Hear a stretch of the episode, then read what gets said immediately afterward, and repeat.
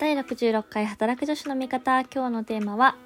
26歳初の放送ということで、え、26歳の抱負と、え、優雅な日々についてお話ししていきたいと思います、え、この番組は仕事もプライベートも楽しみたい26歳社会人4年目の私の等身大な日々を配信する番組です。ということで、えー、今週の月曜日に無事に26歳を迎えることができました。ちょっとね本当はあの大阪にいたので帰ってきてすぐ撮ろうと思ってたんですけどいろんなことをやっていったらあっという間に時間が経ってしまいましたが先週末、えーと、彼と一緒に大阪でお祝いをしてもらいましてまあね正直あのすごい今忙しいので彼が。もう何も期待せずに許してあげようと思って 言ったんですけれども結論としてはねめちゃめちゃあの素敵なサプライズを用意してくれていて大阪のコンラッドに予約してくれプレゼントもねちゃんといろいろ用意してくれて本当にありがたい限りですね。まあ彼は聞いてないと思うんですけどちょっと半分のろけみたいになってますけども毎年ちゃんとねあのサプライズを用意してくれてありがたい限りです。ということで私も4回目ですかねお祝いするのは。4分の3関西で過ごしてるんだけどそんなこんなで誕生日を過ごしまして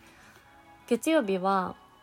当日はあの大阪のチームがあの送別会をねちょっとこんなご時世なのでクローズドで開いてくれてテラスのね広い風通しのいいお店を後輩くんが予約してくれまして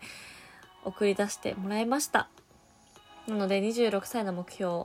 いきたいと思います。唐突。ズバリ、優雅な休日を過ごす。なんかね、あのー、なんだろうな。この3年間結構生き急いできた感じがあったので、平日は数字に追われ、仕事に追われまあねしょうがないというかそれはそれで良かったんですよ。なんですけれども26歳になったということで、まあ、もう少しねこう大人なね心に余裕のある日々を送りたいなというふうに思っておりまして、まあ、今年年始の目標としてもその仕事への依存度を下げるっていうのを一つ今年の2020年のテーマにしてるんだけど結構ね割とそれが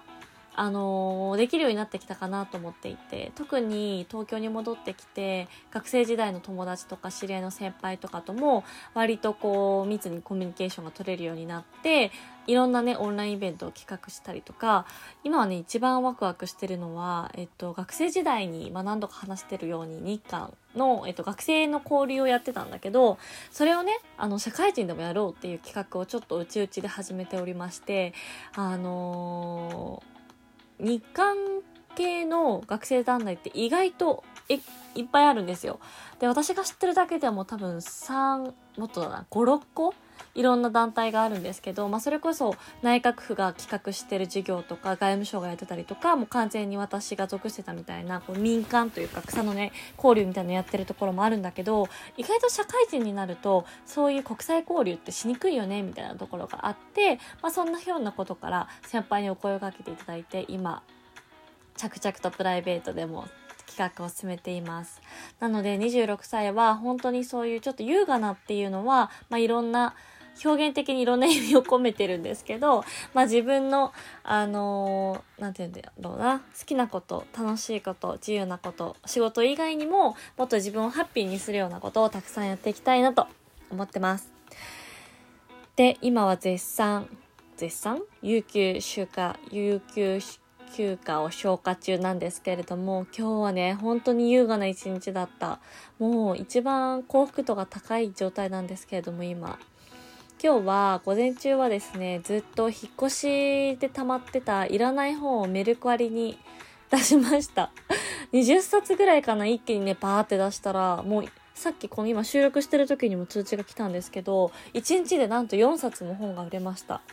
割とまあ有名どころのね自己啓発本とかが多かったからかなと思うんだけどすごいねやっぱりメルカリって。ね年始の目標でメルカリをで物を売るっていうのを目標にしてたんですけど今年の年始にねその目標は達成してたんだけど本やっぱめっちゃ売れるなと思って、ね、手続きも楽だしちょっと副業っぽくやっていきたいなと思っております。そう。で、午前中はメルカリやって、で、午後はもう本当にずっと在宅ワークで肩こりと、なんかこう眼性疲労みたいなのがすごかったので久しぶりに銀座にある頭蓋骨マッサージに行ってきました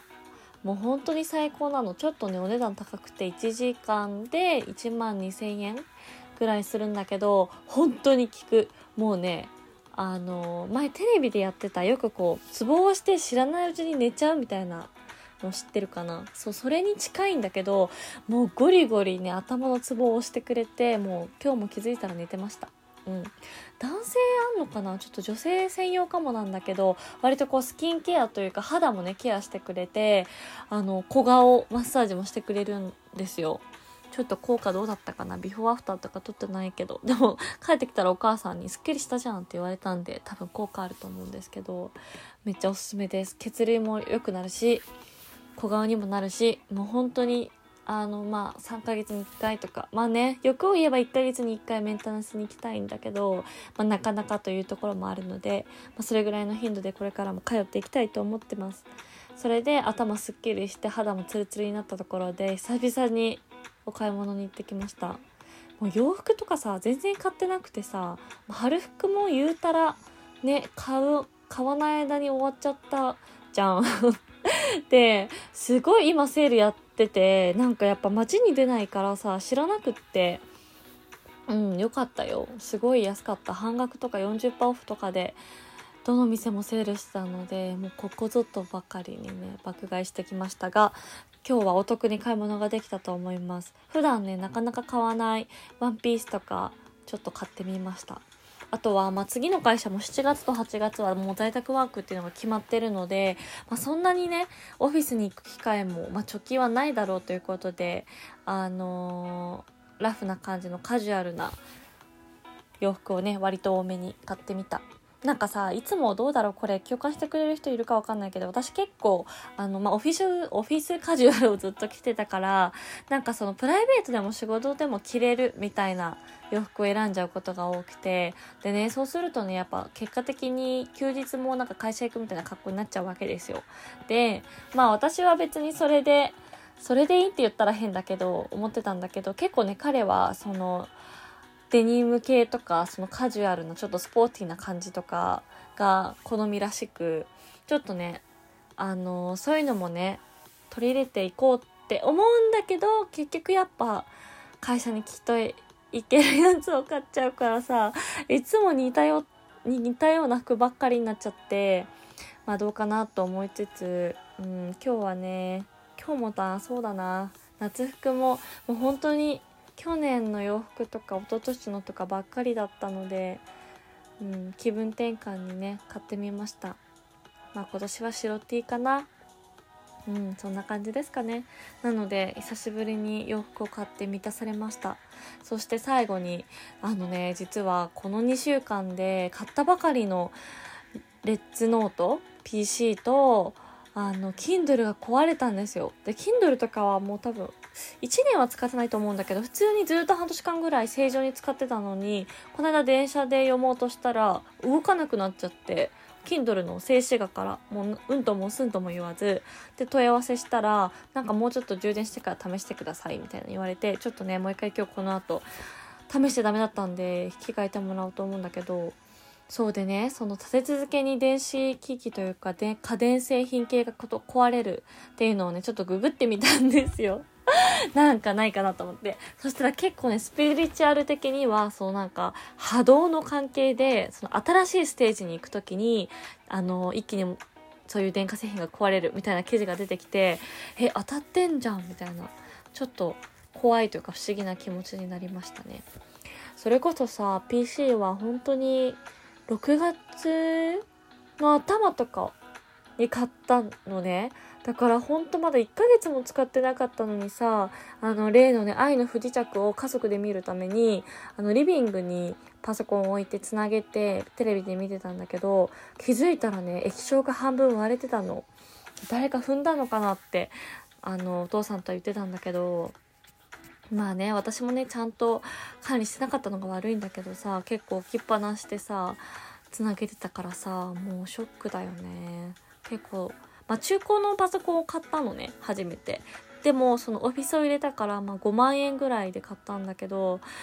ショックということで今日はサーフェスを買いました。もういろいろ悩んだんだけどさ、まあ、タブレットにもなるしいいかなと思って出費が重なってしまったまさかの。まあここは反省なんですけれども、まあ、最後にねボーナスも入ったということでまあ必要経費ということで新しくサーフェス買いました。なので今日の収録はあの BGM もサーフェスから流しておりますがこれからね相棒ちゃんになっていきたいと思います。ということで今日は全然あのなんかただ私の日常を語ったみたいになってしまったんですが26歳のアビーもどうぞよろしくお願いします。そんな感じかな。25と26って結構字面的数字的には違う気がするけどあんまりやっぱちょっと実感がね実感というか違いがちょっとまだ感じてないですかね。まあでもやっぱりね、25歳からお肌の曲がり方とも言いますので、美容にも今まで以上に気をつけていきたいと思います。ということで、引き続き皆さんお便りなどご質問など人生相談などいただけたら嬉しいです。お便りお待ちしております。それでは今日はこの辺で失礼します。お相手は働く女子の味方アビーでした。バイバイ。